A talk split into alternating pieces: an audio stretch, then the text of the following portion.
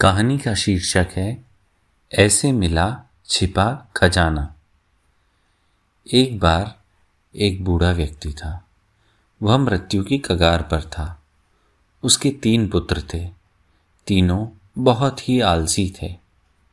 बूढ़े ने सोचा, मेरे मरने के बाद इनका क्या होगा?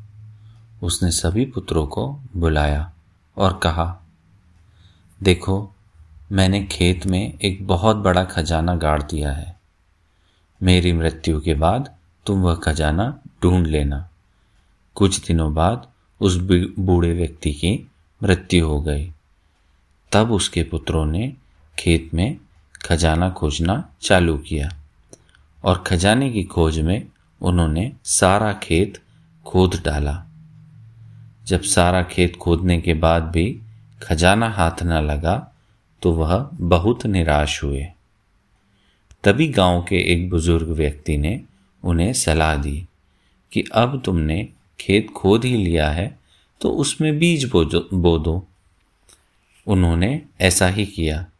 कुछ समय बाद वहाँ पर गेहूँ की भरपूर फ़सल हुई। उन्हें वह सोने की तरह लग रही थी।